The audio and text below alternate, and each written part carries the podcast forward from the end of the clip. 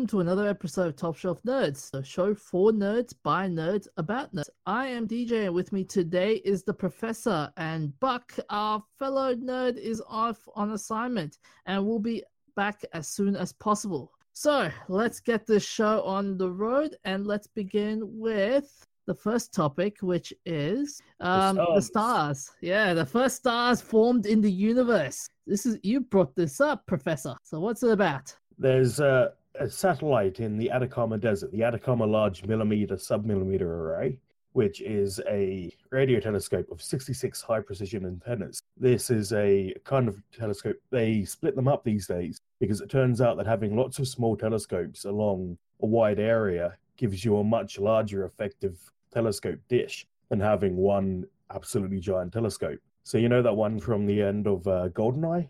Yeah. That's not the way they go anymore. They these days they build lots of smaller antennas. So the so it gives it so it gives the um image in multiple angles. Yeah, sort of. And you can combine that and get an effective giant dish. There was a, a project, don't remember if it got assigned, but uh, we had a square, square kilometer array Pathfinder in Australia. They were considering either Australia or Africa because those are two countries with big enough deserts. Put this stuff in where they won't get much radio in. And the idea was a kilo- square kilometer of smaller radio telescopes every 100 meters or however far. And that would give you an effective dish size of like a kilometer across. Hmm.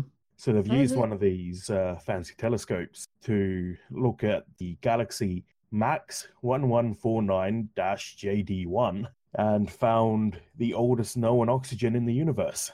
Wow. I want old when we say oldest, is this predating the Big Bang? No, that's physically impossible. But it is about 250 million years after the Big Bang that the first stars were formed because the, the Big Bang scattered out a bunch of hydrogen over time combined into stars. And when a star dies, it fuses different elements and creates everything you see. Everything in the universe came out of a star burning hydrogen. So oh. this is from uh, an early star that fused oxygen. So fusing to star fusing with oxygen. That's because I know because okay. The first question would be saying like our sun is also our sun fusing. Has our sun fused with oxygen? Uh, possibly. I'm not sure, but um, basically what happens is there's hydrogen. Uh, according to this article, hydrogen, helium, and a trace amount of lithium and a bunch of radiation left over from the Big Bang. So the uh, the radiation is the cosmic background radiation. That's what is left of that. But the clouds of hydrogen drifted around space hundreds of millions of years, and then just due to chaos, the laws of physics, gradually they started clumping together. And as they clump, they attract more and more hydrogen and helium from around them. And when you get enough pressure from a large enough gas cloud, it ignites into a star, which is where it begins fusing two hydrogen into a helium atom. It's uh, so nuclear physics basically is all based on um this stuff.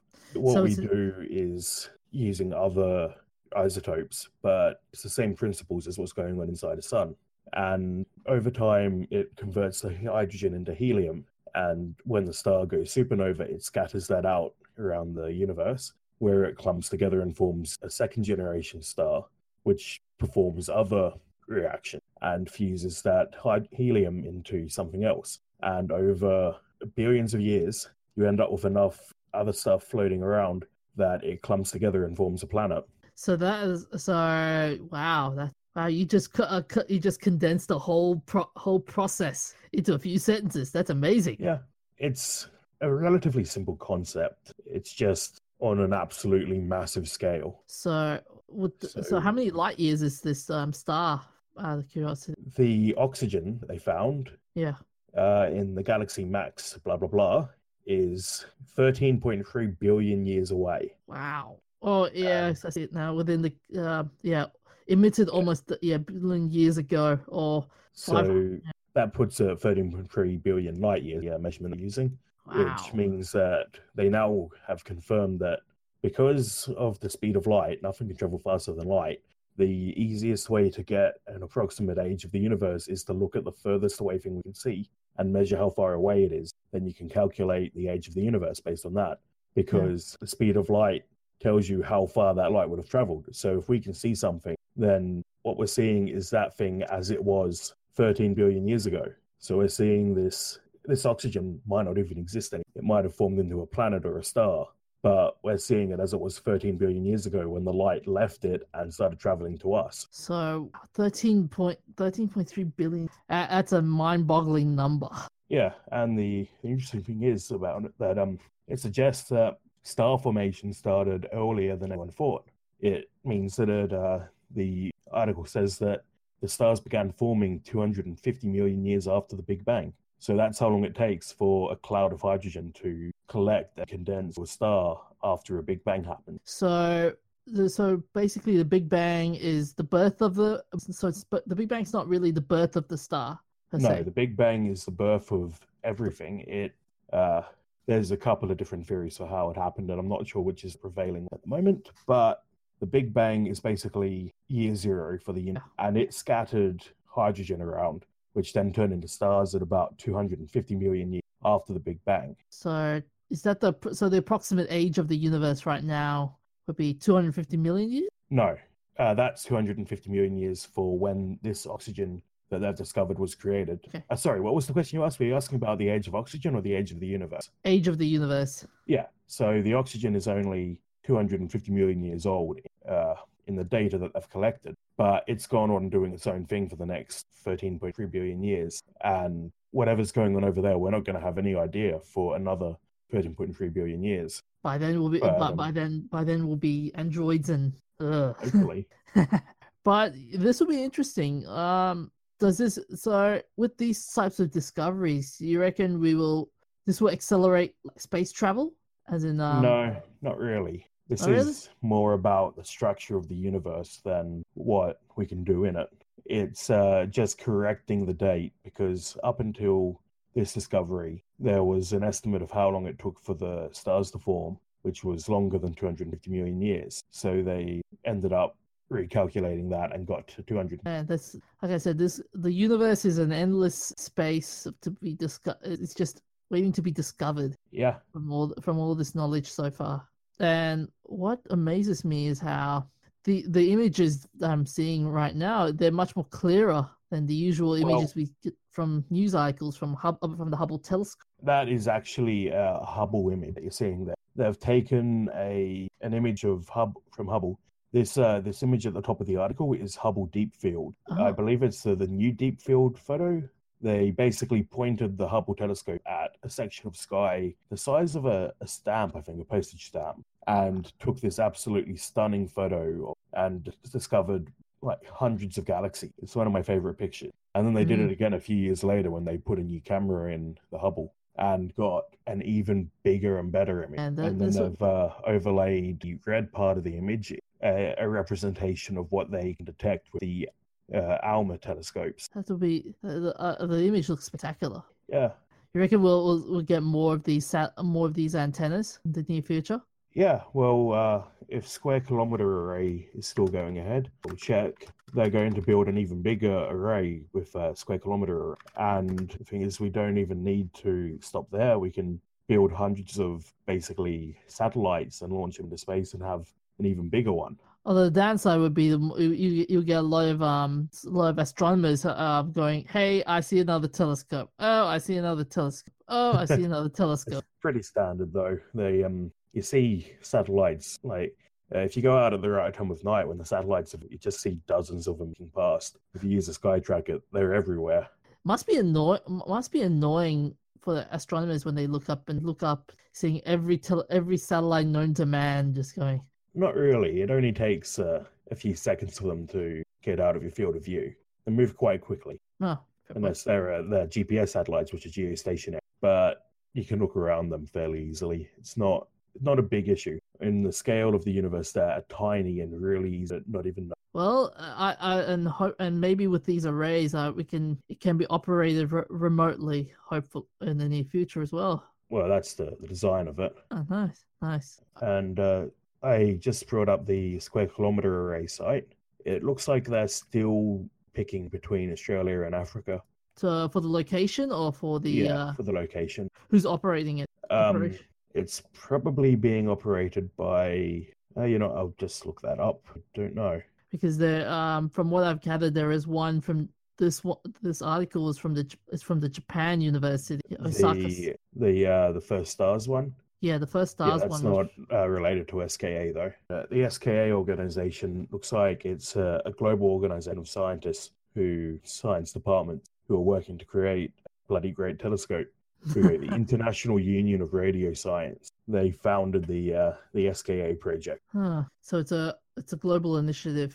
Yeah. Much so it's much like the uh, International Space Station. kind of, but with even more participants. And they've picked, um, well, they've got trial programs running in Australia at the moment because we have so much land that isn't contaminated by light or radio pollution. I think I, think this will ha- this type this type of technology has poten- Yeah. potential. It, it can with advances in technology recently. It's it can. I hope it does a lot better. I, I have faith that it will do a lot better. Yeah, it um, looks like they're holding the final review this year. So if they um, approve that, it looks like it'll go ahead and they'll start developing the full-sized project. How big uh, have they said? Like what's have they done the schematics on how big the full size is going to be? Well, it's uh, called the Square Kilometer Array, but I have no idea how big that's going to be. Yeah, from what I've gathered, I'm looking at the site as well. The 500. All they're saying is uh, tw- uh, 500 engineers and scientists from 20 countries, consortium. Oh, I uh, might have misunderstood it actually. Um, it's not being uh, decided between Australia and Africa. They're building two SKA units, one in South Africa and one in Australia. Oh, So I'm not sure if that means they need both of them to get the uh, to get the full kilometer size. well, it'll be well, it'll be it'll be like two eyes and looking at looking at the sky. Yeah. Put it that way. Two robotic eyes looking at. Just like yours. Speaking of robotics, um, an interesting conference occurred in um, Brisbane this past week. It was the International Robotics Conference. Uh, it was um, showcasing all the uh, robots that were show- showcasing all the robots and attracted three thousand experts in the field. And it's been and this is this is actually the the, the good thing about it is this is the first time in 35 years in the 35 years history of the event held in the southern hemisphere Cool. and uh, the great thing about this is um, Queensland University of Technology is the leader in robotics research and the s- and the home to the Australian Centre of Robotics Vision. Yeah, we had um had a pretty good robots program when I was there. Yeah, and some of the stuff they were the, uh, the showcase, um, uh, including one to help clean up the save the Great Barrier Reef. Um, Oh, I like that. That one's a, a drone to hunt crown of thorn starfish. yeah, by killing by injecting and killing them with bile salt. Yeah, that's uh really cool because those things are absolutely nasty. Uh, They're really hard to kill. uh, so the so basically they're they're like the cane toad and the rabbit. Yeah, just they eat coral instead of everything else. Uh, but still, I, I think this is a this is a good step just to just to um just to have just to have like a, a lot of experts come to the southern hemisphere and get like more opinions and ideas on robotics in general. Yeah, it's it's nice to have a, a big convention like this here because we can have dozens of people here who don't have the opportunity to go to America or Europe to visit another, and that means we're missing out on a bunch of talent. Yeah, yeah, and the um they're saying is we also want to they're they're also saying they want to make it um, user friendly and targeting people with but who don't have a technical background such as students, fishermen, ma- and management authorities. So this is it's good to get people involved in general. Yeah, it's uh robot design is a big part of like a big part of robot design is speaking to the public and finding out what they need and what you can help them because it doesn't help anyone if you build a robot that can't do the job. It doesn't. And nowadays people are get people are getting really savvy with um outside the uh, outside the classrooms for robotics. Yeah, this would be the best place to showcase their talent. Yeah. But um, having a look at the other robots, uh, there's a reef protector. There was al- there, there was also a um, an uh, I guess a keynote speech by uh, Professor Rodney Brooks, who was the guy behind the Roomba robotic vacuum cleaner. Funnily enough, Is uh, Professor Rodney an Australian? yes, yes, he is. Oh, that's cool. We have a lot of uh, cool inventions coming out of Australia in the years. Wi-Fi is an Australian invention. Yeah, yeah.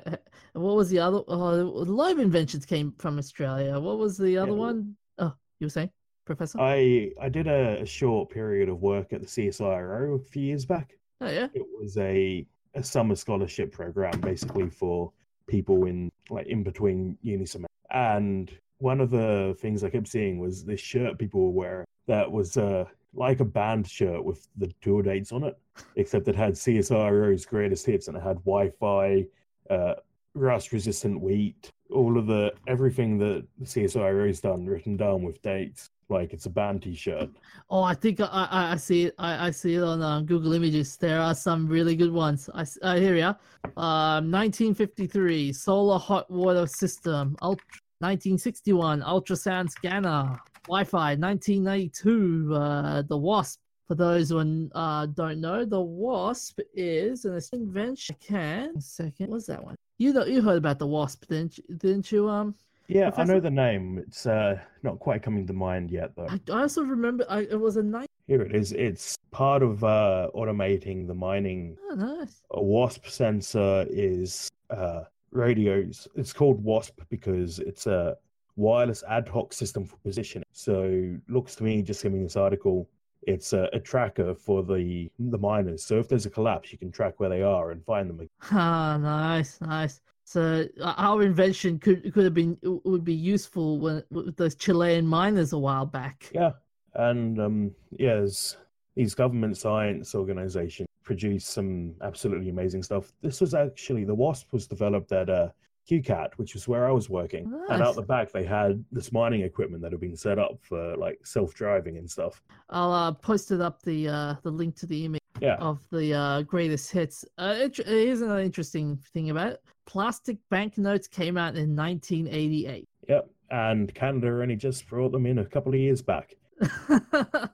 I don't know if that's patents or anything, but they are amazingly secure compared to what the US use. uh, paper money. Yeah, I don't know compared to most other countries, but the US paper money is not not suitable. It's not, uh, it's easily counterfeitable as well.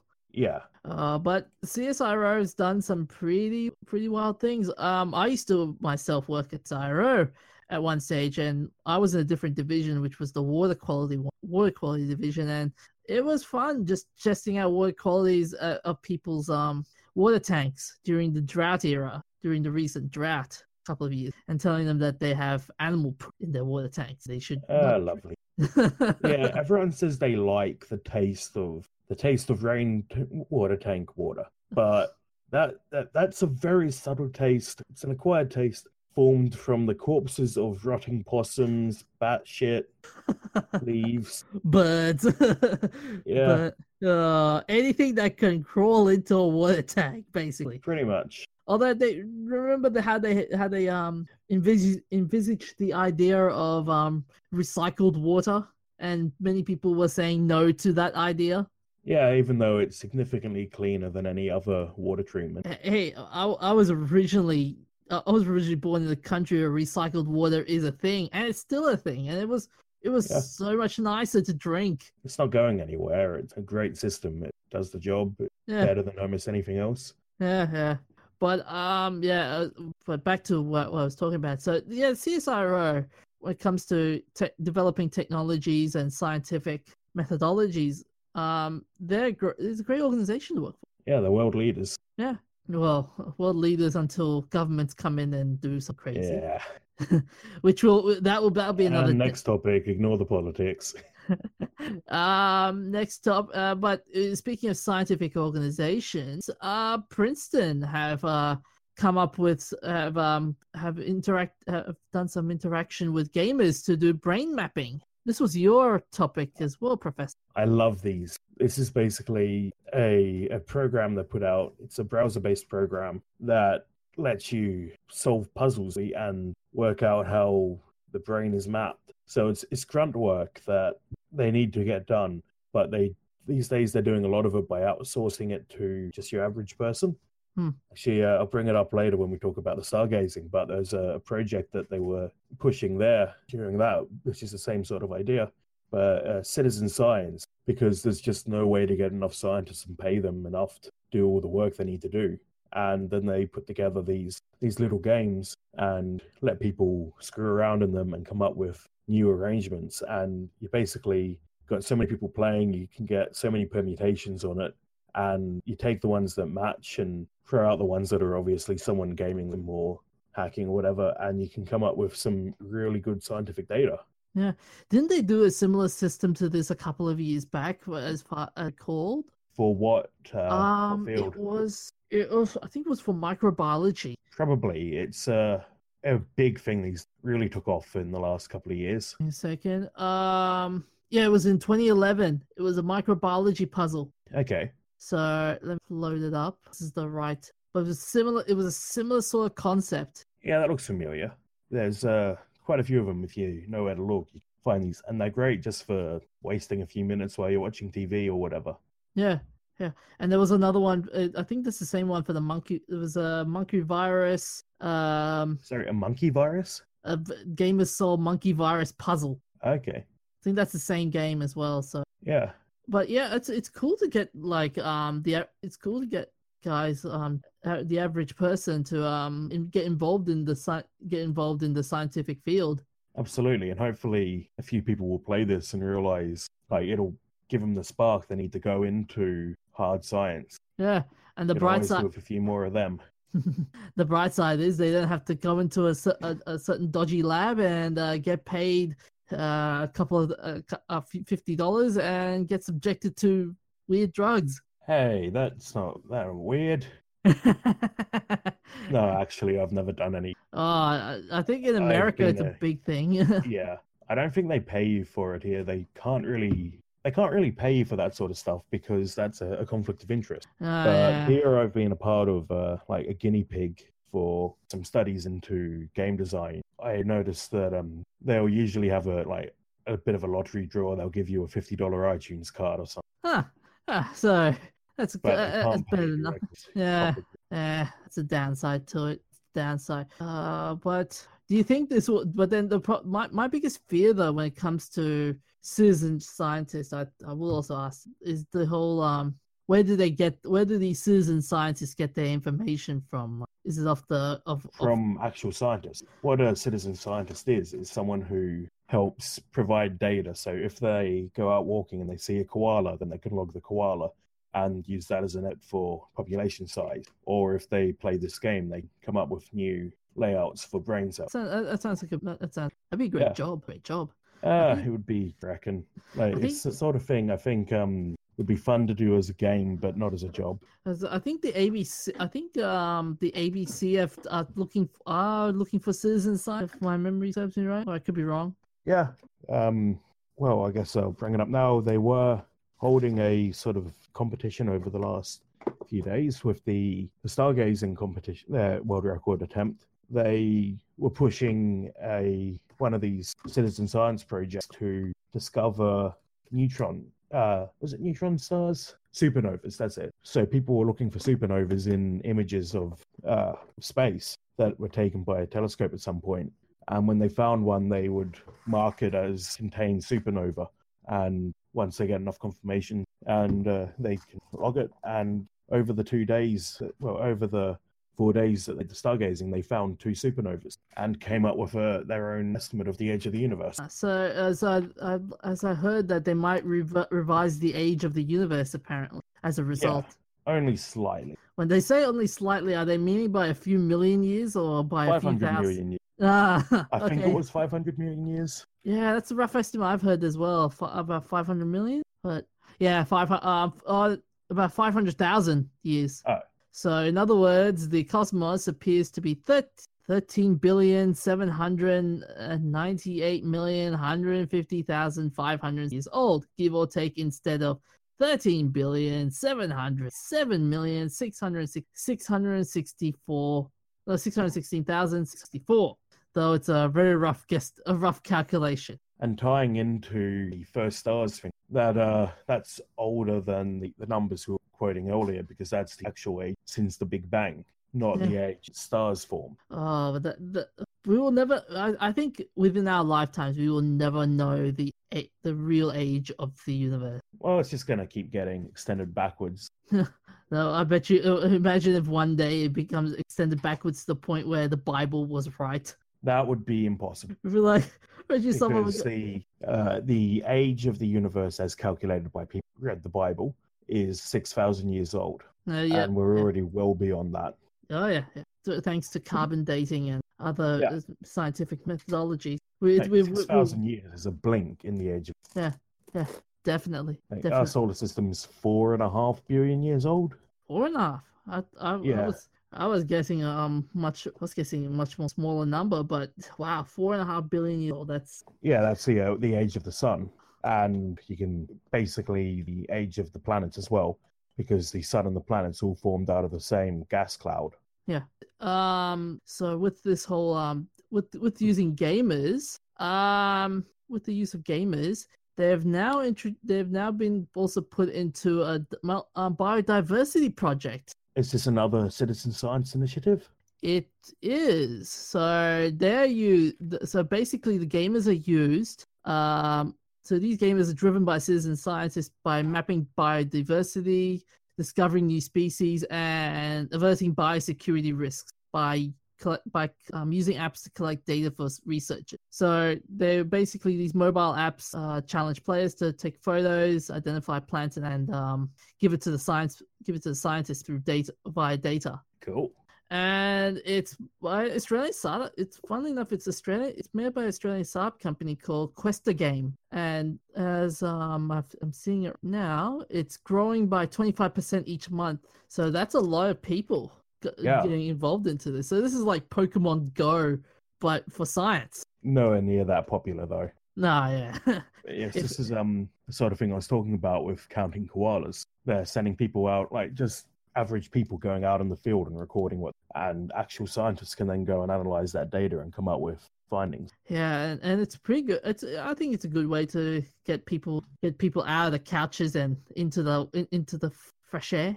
Yeah, But the uh, so but the, interesting discovery with the with this app was um they found a wasp wasp pest threat. Yeah, wasp threat. Where one player found a wasp that nobody seemed to identify in Australia, but an international expert identified it, and it saved Australia. So this is a, a immigrant. What's the? Yeah. I can't remember the term off the top of my head for an animal that travels Invasive.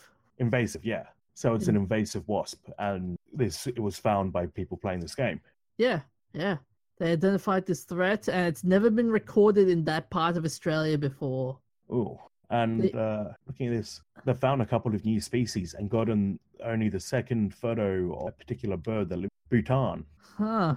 This is actually it's, it's quite amazing how you've got science has, has evolved into game into the gaming. It's called uh, gamification. It's been a concept for many years, but we are now seeing it actually come into effect as a force. And right, it's based around the concept of taking your average average task and making it like a game, so enjoy doing it. This will be uh, so. You reckon this this um this takes out the whole um choosing get, going giving out surveys to people and saying would you like to join us in this thing? Would you reckon that type of methodology will slowly? No. er- I don't think gamification is suited to replace that. I think what it is good at replacing is stuff that training. If you make a game where you operate the factory line instead of having to actually just sit through a lecture and then go out on the factory line and work from memory, that's a really good way to gamify a training. Or this um these protein folding and star finding game that we're talking about are really good ways to make sure that to make sure that people get the get work done, but also making it fun for players. Yeah. Well, like I said, the well then the downside with all these get with all, all these scientific games is you don't get prizes though. That's the unfortunate. Imagine like getting No. like Well, some of them do have uh, like a lottery prize or rewards that you can earn, and there is uh, another thing that I do that is related. I run BOINC Computer, which is a program, the Berkeley Open Initiative for Network oh yeah which is distributed computing. Uh, the Berkeley organization that runs it sends data packets to people who run the software, and those people do the, the processing of the data packet and send it back. It got started to run the SETI because so much data comes in from the Arecibo telescope. Again, in uh, again Actually, I think the Arecibo is actually the one that's in Golden. Wait, Arecibo. I've heard that name before. It's. I think that is Yes, Goldeneye, it is. but yeah. So that's the telescope that they were using for SETI, and it collects truck literal truckloads of data. The internet speed is too slow, so what they do is load it into a, a truck and then deliver it to a place that has fast enough internet with the data. And that uh, so they record the the data. Um, uh, sorry, actually, the Arecibo telescope is not near the uh, Atacama, somewhere else, but uh, they record the data, put it on a truck, ship it to. They might even ship it all the way to Berkeley. I can't remember. But then they upload it to the internet, send process it into data packets, send out the data packets. I process the data packet and send it back to them. And once enough people do the data packet and confirm that it's accurate, I get a points like magic internet point. Huh. But some people have I'm Sandra, and I'm just the professional your small business was looking for. But you didn't hire me because you didn't use LinkedIn jobs. LinkedIn has professionals you can't find anywhere else, including those who aren't actively looking for a new job but might be open to the perfect role, like me. In a given month, over 70% of LinkedIn users don't visit other leading job sites. So if you're not looking on LinkedIn, you'll miss out on great candidates like Sandra. Start hiring professionals like a professional. Post your free job on linkedin.com/achieve today. Taken that and combined it with magic internet money, Bitcoin, to come up with something called Gridcoin, where you get paid to do this processing. Only a very small amount, but it um you How can get paid is- to. Oh, uh, I get paid. Uh, when when I was doing this regularly, I got paid about five Gridcoin a day, which at current prices is about fifty cents, I think. Ah. Check the price chart. Uh, while he's checking the uh, price charts, here's some interesting facts about the Arecibo telescope. Yes, you were right, Professor. This was in GoldenEye, uh, but there were other movie. It was involved in other movies such as Contact. Um, but one about the uh, the woman in in the pod going to a different dimension. It was also featured in the X Files. Um, the, the TV series Little in, in an episode called Little Green Men uh species um was also involved in that movie and it was also involved in a grid in battlefield 4 the game well inspired by the tele observatory but Yeah, It and was it's in. Just Cause 2. yeah yeah yeah It's So such a a- dramatic, imposing design. yeah oh man I've uh, pulled up the price charts, and five Gridcoin is about 25 Australian cents. wow so that's not my that's Uh, that's nothing no, honestly, not nowhere near profitable. no But it is nice to get a little bit of something for doing scientific work. Yeah, well, science does require sacrifice. Mhm. Uh, but um, speaking of science, um, Again, oh, yeah, again, we've had science, been- science, science. this has been a lot. Science. There's a lot of science. But this is a science episode. Speaking of science, though, um, there was something about um sperm whales recently. Um, a lot of sperm whales have been going, been dying off, and No, actually, you read that wrong. The article was about a extinction event that happened a hundred thousand years ago that killed off most of the sperm whale. If you look Ah. back at the genetic line of different creatures, you can find out where there was a bottleneck in their their evolution, where most of them were killed off by something. So Yeah. in this case, they've done the calculation and come up with a. They've estimated about ten thousand whales about hundred thousand years ago, which was in the middle of an ice age. Yeah, they're saying something. Is this was about the sperm whales, my, my Yeah, and, and then we almost wiped them out again. or not so much the sperm whales, but other species. uh, but they're saying it's it's a genetic. They're they're the sperm whales themselves are a genetic puzzle. So yeah, well, the, what the puzzle they're talking about is that their genetic diversity is so low, even though they're able to spread so far and diverse areas. Because uh, with that much genetic spread, what should be happening is a fairly high genetic diversity. yeah, no mut. Then there'd be less chance of mutations as well.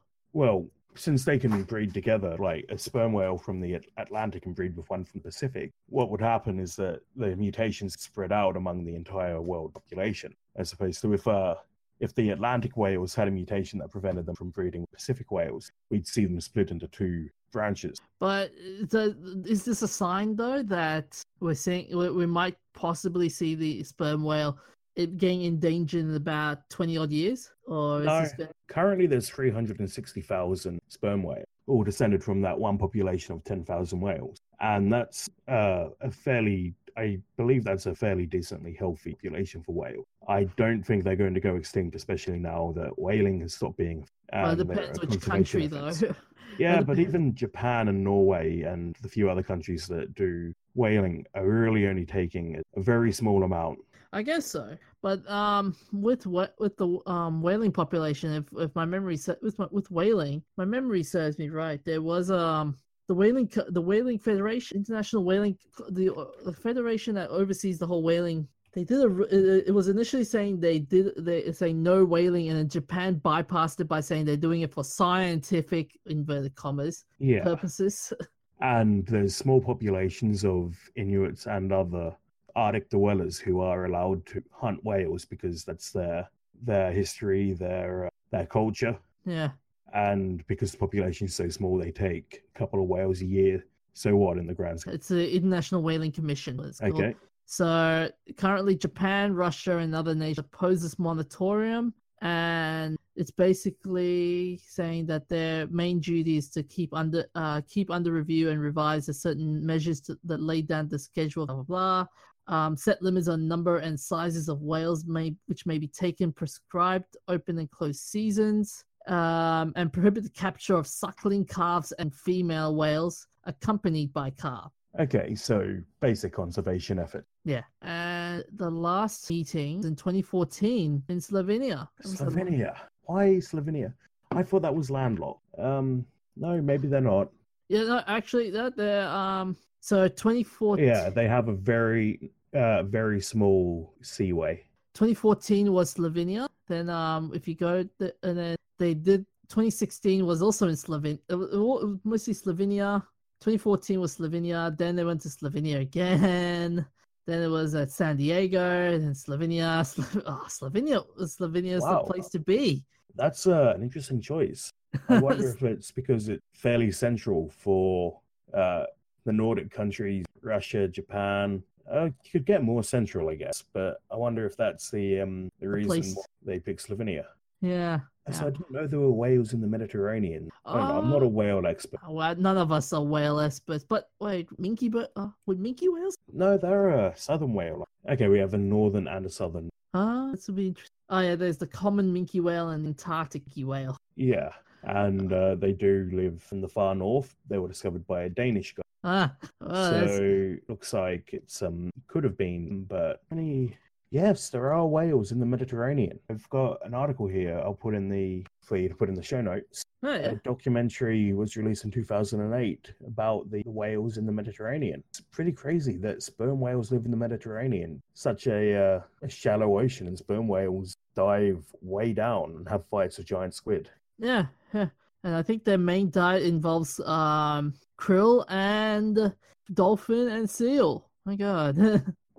Pretty uh, Ah. cushy life being around sperm whales as long as you're not krill, dolphin, or seal. yeah, yeah. Well, if only if only mermaids. So that's what the, the sperm whales eat, right? Is that what you're saying? Uh, yeah, basically. Yeah. Yeah.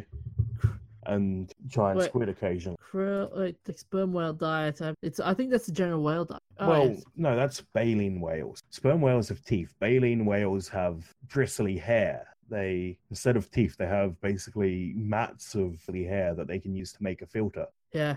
And they, they scoop up a mouthful of water, uh, close their mouth, and basically grit their teeth in the form of baleen plate, which is the hairy bit, and then squeeze the water out, so they're left with a mouthful of krill. So similar to humpback whales as well. Well, a humpback is, uh, I believe that's a baleen, so yes. Yeah. But sperm whales can actually go and hunt things. Uh, just looking at here. Um, sperm whales can dive for over an hour. Giant squid comprise of 80% of the sperm whale's diet, and the remaining 20% is comprised of octopus, fish, shrimp, crab, and even small bottom-living sharks. My favorite thing about the uh, the sperm whales is when they come up and they've got like sucker marks and hooks stuck in from giant squid, and it's like we have not seen anything that big before.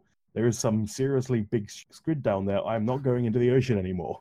uh, and then the sperm whale, and then the sperm whales are like, Yeah, I've, I fought this guy. This guy's nothing. Yeah. Oh, the, oh the, it's it's like I, I I'm having this picture like the sperm whales as like the can, the canary before you go into a dangerous mine. You get the canary out. And send it in to go and eat all the giant Yeah. squid. Yep. Ju- Just go like, okay, sperm whale, it's your turn. And then come and then comes back. It's like, yeah, good, good boy, good boy. Oh, that would be imagine having a sperm whale as a pet. You wouldn't bit- want to have to dispose of the body. I've been around dead whales and they are not pleasant. Oh, oh, that, oh, speaking of dead whales, I think I saw a documentary a long, long time ago how a town tried to um to dispose of. Yeah, it was horrifically bad. And I crushed the car. yep. Just chunks of whale raining from the sky. Oh, oh, that it would was. have been terrible. How much gunpowder did they use that thing again? It was just. Uh, would have been tea or, or something. Uh, yeah, it was T. I think it was Not TNT. Whale blown. It was a. It was a very frightening experience when you see the whole whale just turn from one big mass of meat to wow, it's gone. it's just Mhm. vaporized. That's why they usually bury them. So they don't. So they don't um get the floating whale. They don't get the what? Uh, so they don't. So they don't um get the trawlers to um bury them out into the sea. No, I've never heard of them doing that. I think it would be a waste of effort.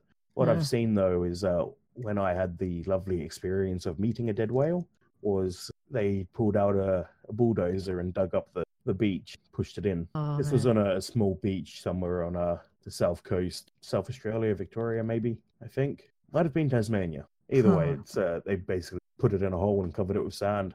And the uh, the bulldozer driver was upset because the bulldozer hit covered rotting whale. Oh, speak, uh, speaking of exploding whale, this um, so it was it was in Oregon, uh, Florence, Yeah. Oregon, in 1970, where a dead sperm whale, reported to be a gray whale, was blown up using dynamite. Didn't say how how um how much dynamite did they use, but Too much.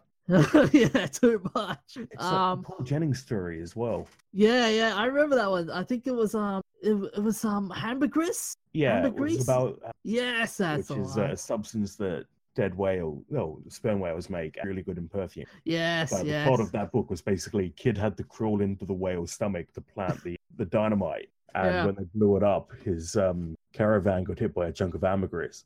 uh, I think I also remember his wa- he had a watch. He had a uh, watch, and his Yeah. watch was trapped in the whale. Oh. Yeah, it came off in the whale and got stuck in the ambergris. Yeah, and he found it. Uh, but yeah, with the ex- with the um explosion um in in Oregon, it threw whale flesh over eight hundred feet away. and this was pa- uh, he, he- another interesting one in terms of exploding whales. Um, in Taiwan in 2004, there was a case of a spontaneously bursting whale carcass. And it um the buildup of gas inside a decomposing sperm whale caused it to burst into a crowded urban area where it's being while it's being transported to post mortem. so they had it like on a truck. Oh yeah, yeah. oh, wow. oh man. Oh that that smell. It, that doesn't wash out. Oh no, it will take a long, long time. Oh, here it is. Um, so it, another. It was a it was a well-known explosion. Explosion resulted in natural cause, buildup of gas. Da, da, da. It was later determined that the whale had most likely been struck by a large shipping vessel, damaged its spine. Uh, Yeah. So it, it, it was beached. It took three cranes and 50 workers more than 13 hours to shift the whale onto the back of the truck. hmm And so of while the was because they spent a bunch of time running away to vomit. and uh, Taiwan News reported that while the whale was being moved, a large crowd, more than 600 people, uh, along along with um, vendors selling vendors selling snack food and hot drinks, braved the cold temperature to watch the workmen try to haul the dead whale. oh, 600 Lovely. Uh, the burst, uh, so the burst whale splattered blood and entrails all over surrounding shop fronts and cars. The explosion did not, however, however, cause injuries or prevent researchers from performing a necro- necros- necropsy on the animal. oh man, that would have been horrible. Yeah, very unpleasant. Oh yeah. Uh, shall we move on? Sh- shall we yes, move let's on? move on. the, the, the, Before I sight of- remember the smell of the whale and the oh, okay. So on a lighter, um, so it seems um on a lighter note, seems that Netflix will be having more star power in, in um added in the na- in the form of the Obamas, Are and they really stars? well, Like, they'll- not that I'm saying they're bad politicians or anything, but a politicians really stars? Maybe Ronald Reagan because he was an actor first, but I feel like act- stars should be reserved for actors and creative. Well, if you put well, if you put it this way, put it this way though, Barack Obama, before he was he he's been in numerous comic Marvel comic books. If only Buck was here, Buck would be bashing that uh, bashing that top. I'll do it for you, you bloody Marvel morons and bloody Marvel hippies. he was he was featured in Marvel comics. He I think he did a cameo appearances in a couple of TV shows. Um, he was he they were they were trying to make a Obama um bi- biography movie at, at some stage. I love that he just embraces. Oh yeah, Like yeah. when he was in the, the White House, every now and then they do a. I don't know if it was for the White House Correspondents' Dinner or something, but they do skits. yeah, There's yeah. a couple of them on YouTube. Like uh, there's one where he, he has a, a great big biscuit, chocolate chip biscuit, not a cookie America biscuit, and he goes to dip it in his glass of milk, but it won't fit. It's just like it's too big. Thanks, Obama. And another one where uh, they have him running a lap of the White House with Joe Biden, and he Oh. gets back inside. And he's like, "How long did it take me? Ten minutes? Was I fast? No, I pushed it 9/11." but, Yeah. uh, but the other thing with Obama, with the Obamas though, Michelle Obama has been more. She was also more active in terms of she was. Yeah, a, she had the big health program. Yeah, and the also the uh, edu- and I think the Obamas will also have the Easter um book readathon as well. Okay, like And the one we used to have before it got cancelled. Yeah. Um. What else? But and also Michelle Obama would be in a, in a lot of talk shows as well, like Colbert, Kimmel, I think Letterman on stage. Okay, But yeah. Um. But the Obamas. Um. They're so what's happening now? What's happening is that Netflix are partnering with Barack and Michelle Obama to produce inspiring TV shows and films. So, ah, this is this will be interesting.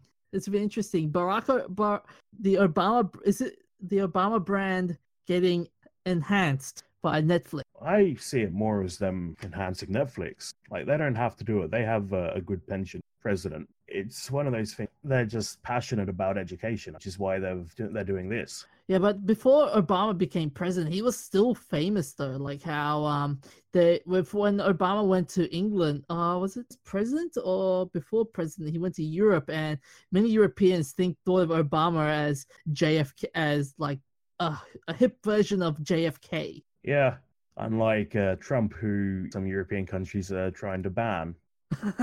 but this is that's a funny thing though. Obama is doing doing Trump in the reverse way. In, in like from president to TV star, it's the TV star the president. So. Yeah, but um there's what what they're basically saying is that they're um they want to cre- their content will aim to inspire hope and change god that sounds like a political slogan already didn't that didn't- was basically his political slogan. yeah uh and so they've um created a production company to create this content called higher ground production because uh and the motto is when they go low we go high What does that mean? uh, I. I think that's the that's the, the um. I think it's basically saying, oh yeah, we um we can do better or something. But Okay. But yeah, I don't know. This is is, is this kind of like Obama trying? I know it's it's basically the Obama brand getting enhanced with Netflix, but you reckon people are, are gonna buy it though? Yeah, I don't see why people wouldn't be happy with Netflix doing this. I mean, apart from the Trump supporters within the article, Yeah, but they're doing it out of a love for education. So Yeah. I don't see why most people would have a problem with that. Well, they're saying here it's uh, well, while it's a multi agreement, it's they're, they're gonna they might do like debates as well. So they'll be doing like Okay. debates and documentaries and and um cou- uh, maybe a couple of TV show, a couple of movies as well. So yeah, I I, I just I just think like uh, people are saying like oh this is um ideolo- identity politics again which I think yeah, just ignore those people. but They're uh just trying to make politics certain places where it doesn't need to be. Yeah I agree with you although uh I am I I I will say this though there are a couple of besides the Obamas getting um into Netflix um a very known creator is also getting involved into Netflix as we discovered earlier this week um Matt Groening from The Simpsons Yes, Disenchanted. I'm so excited. You see, I, I know. Drama in. Ugh. You know that old thing where they say it's X in space? Yeah. It's like the opposite of that. Futurama in medieval times. so does that mean we get the same old cast and Zoidberg in the new series as well? no, a new cast, but uh, it seems to have a lot of the same style. The uh, the art. I think Matt Groening does all the the character designs himself, but the art is uh, very obviously his. Uh, the character uh, pretty similar. I'm pretty sure it's been a while since I read the article, but I'm pretty sure one of them's a drunk or that sort of stuff. I Um, think it's going to be pretty similar to Futurama, different setting. Although the my, my, my concern is are they gonna do like what what what they did with Futurama and there's can- cancel it, bring it back, cancel it, bring it back, cancel it, bring it back. No, I think they've learned their lesson now. Oh, there are some there, there are some voice actors that that are also in the um in this show, like Billy West. He's oh, the what a stupid name. I know, I know. He's the guy that did Fry, Farnsworth, Zoidberg, and Zap on Futurama. You know, looking at this again, the uh, the elf character almost looks like almost looks like Billy West. Elfo. Not Billy West, uh Fry. Yeah. it does sound like Fry. Well, it looks like him, I mean. I'm I don't know why, it's just the, the facial structure, I guess. Oh, I'm not great at faces. But I, I I hope this um hope this series lasts long. A hard drinking young princess named Bean, so we've got the Bender character. An elf companion named Elfo, so we've got the Fry character. Yep. And a personal demon named Lucy. Is that um I don't know which Futurama character that would mismatch. Uh, Lucy. chaotic evil sort of one. It's faced by it's voiced by a man. Yeah. uh, judging by his comedy styles, I reckon he would either be who's the darkest character in the in the Futurama series, the dark comedy guy. I don't know, there's a lot of them. I think the professor might take dark comedy, Yeah. it's- or maybe or maybe Hubert. Nah.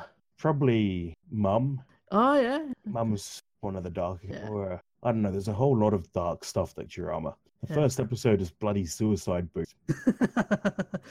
Hey, uh, speaking of suicide booths, though, I think that um, I did read an article once that the suicide booths are now a thing. They're now real. Expect that's a design that hasn't actually been made because I feel like I would have heard about it if it was. In a second, if I, th- I saw, I saw some. It was based in um some I forgot where it was, but um, oh here we are.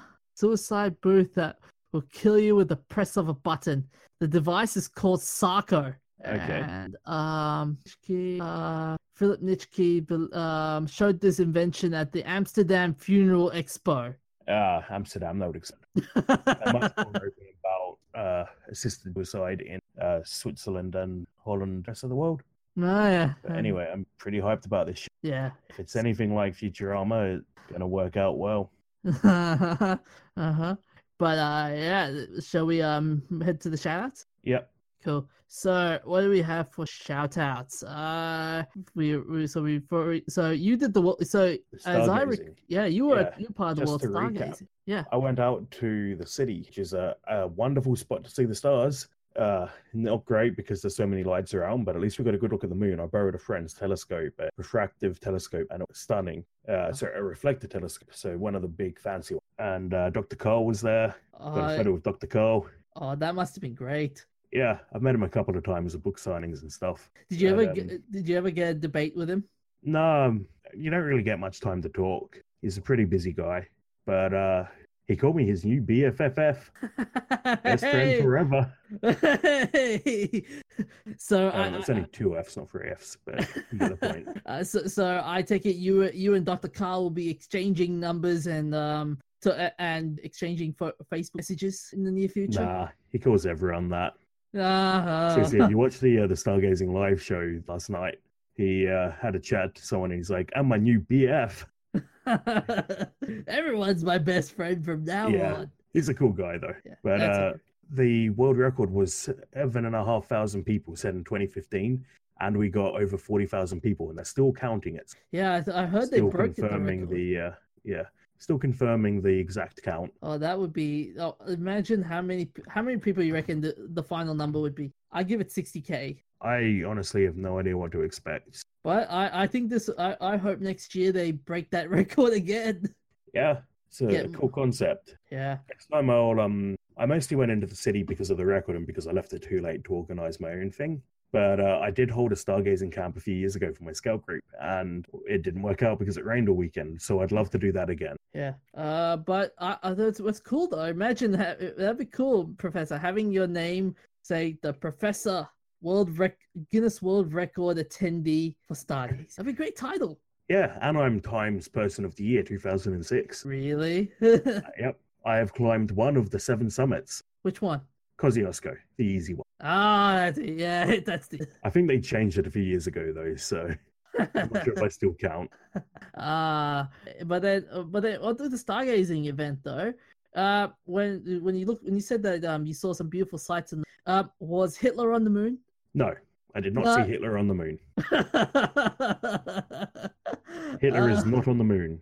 Hitler, Hitler which is our next topic. Hitler is definitely not alive on the moon because some scientists and researchers have done a test and they've confirmed that the uh, the evidence they have is of Hitler's bodies. That means that Hitler is not on the moon. He is on Earth in pieces because they only have part of his skull or something. Oh, when did they come up with this stuff? Like, oh, what was it? Were the conspiracy theories? Um, we faked the moon landing. Uh, 9 So that Hitler wouldn't see us, obvious. Yeah. Uh, Hitler faking his death. Flat Earth. Yeah, Hitler running away to Argentina yeah. Oh, yeah. That's. Uh, is the most plausible one out of all of them because there's a bunch of other Nazis up in Argentina. Yeah, yeah. I remember The Simpsons doing a do, doing a funny um joke on hit on doing a lot of Hitler about him faking his death. Yeah. Oh, that was fun. Uh, but still, anyway. it's just crazy. Uh, but speaking of crazy though, E E3 2018, that's gonna be a crazy, crazy event. Ooh, crazy! Yeah, I'm not feeling. you We know, are hosting it though. yeah, we'll be doing we'll be um doing a li- uh, first ever live stream, and Yes. it it's gonna be very very crazy because We'll publish a chart who's going to be attending. We're looking to get some special guests, including other members from the That's Not Canon podcast family. and and other and guests that you might have heard from our old episodes, hopefully. Yeah, if we can get some of them back. Yeah. So we will be holding a sort of a viewing party, although Yeah. we'll be doing a not really a party either because we're not going to be together. Uh, But uh, we uh, will be doing one of those rebroadcasts with our own commentary, and we are looking at doing some entertainment between the shows. Hopefully, we'll ho- hopefully it'll be us screaming at Dark Souls or maybe um Cuphead. Uh, please no. but sadly, though, one person that might we might not see it this year, we um Total Biscuit. Yes, shame. Yeah. He, as of recording, he passed away last night after his battle with cancer. Uh, how how long was this battle? Two or three long. years. I think he was first diagnosed, I think a bit before E3, maybe. It's been a, a while into it. But he was diagnosed with cancer. He said, you, cancer. He got better for a bit. He got worse for a bit. Got better. Got worse. Finally, they decided they couldn't keep him going because the um the treatment was having effect. Uh, we mentioned that a couple of weeks ago, and finally got him. He was um he got it on 24 it was uh 2014 he got the cancer and then on um yeah his wife announced that this that uh, John Bain had died that's pretty sad Yeah. they they three Most people are being respectful, but I've seen a couple of people who are being absolutely nasty just because they disagree with something. Please Oh, don't do that. Please yeah. don't drag his wife into your stupid argument. yeah It's uh, a very hard time for his family, so everybody please do that. Yeah you like you get people like Ian Miles Chong for example Yeah, let's Uh, not get into that. Just please he, he respect should be family. yeah he'd be remembered. He did a lot for us as an industry. Inspire the generation inspire the generation of content creators should be remembered for rather than and all for the all of his consumer advocacy yeah definitely a guy like that or a young age. so soon. Yes, especially just before E3. I loved his uh, Snark Tank videos years ago. no yeah what, what, Do you what- uh, remember those ones? Uh, not to the best of my knowledge. Humor me. basically uh, total biscuit making sarcastic comments about E3 presentation. but wait, don't oh, don't most YouTubers do that nowadays? Like Angry Joe and Yeah, the uh, Nerdcube have a wank incident oh, a couple of years ago, uh, 2015, 2016 maybe. He um he did a the first time he did an E3 stream. He burned himself out because he did every show and it was quite a big event that year. Yeah. And by the last one, he was um they were putting up little hashtags and captions and stuff. And one of them was "Have a wank" for when someone came on and was being, you know, really wanky. He's a British guy, so that's the implication from that. Um, Yep. and eventually they turned it into a hashtag and got people tweeting it and it it snowballed and became a trending tweet Uh, and I hugely insane I think I people were remember one. tweeting the pope Yeah, I think I remember um, one stand-up comedian was also making the the have a wank moment. I think I think it was Phil Jupitus on his on his old stand-up routines. okay the um the nerdcubed one was uh, a bit of a reference to the show bottom i think uh shortly after that he linked a video where it was uh, a scene from bottom one of the bottom stage they were doing the have a wank chant it's uh But still, it's it's being all that's said and done. insane yeah, but that's uh, but that's um that's Total Biscuit for you. He was a he, while he while you may say hate while you may love him or hate him, he was insane and he was great at his work. yeah he's done amazing things Yeah. Uh. Anyways, on that note, the show. okay Uh. So thank you for listening to the show. You can visit we've had a us. whale of a time Oh yeah. I knew that Yeah, you were gonna put yeah, a whale joke yeah, in there. oh, by the way, in our live stream, you're gonna hear a lot of this. I will have full control over muting anyone who takes a toe. Oh, okay. Oh, I know. I know that. Behave, Anyway- DJ. Behave. Anyways, uh, thank you for listening to the show. You can visit us at That's Not Productions website. Uh, feel free to maybe buy. Uh, you can email us at um nerdsamalgamated at feedback, fan art. And, um, you can follow us on Facebook on our like page at Nerds Amalgamate. Um, you can also take on the on the go with the audio platforms iTunes and all the sh- all the notes, all the sh- links on this show will be posted on the show notes below. Anyways, see you then. See ya.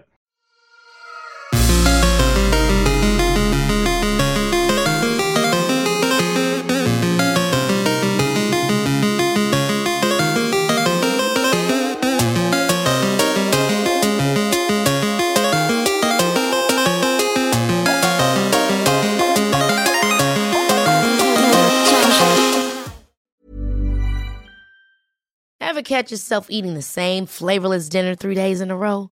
Dreaming of something better? Well, HelloFresh is your guilt free dream come true, baby. It's me, Keke Palmer. Let's wake up those taste buds with hot, juicy pecan crusted chicken or garlic butter shrimp scampi. Mm. Hello Fresh. Stop dreaming of all the delicious possibilities and dig in at HelloFresh.com. Let's get this dinner party started.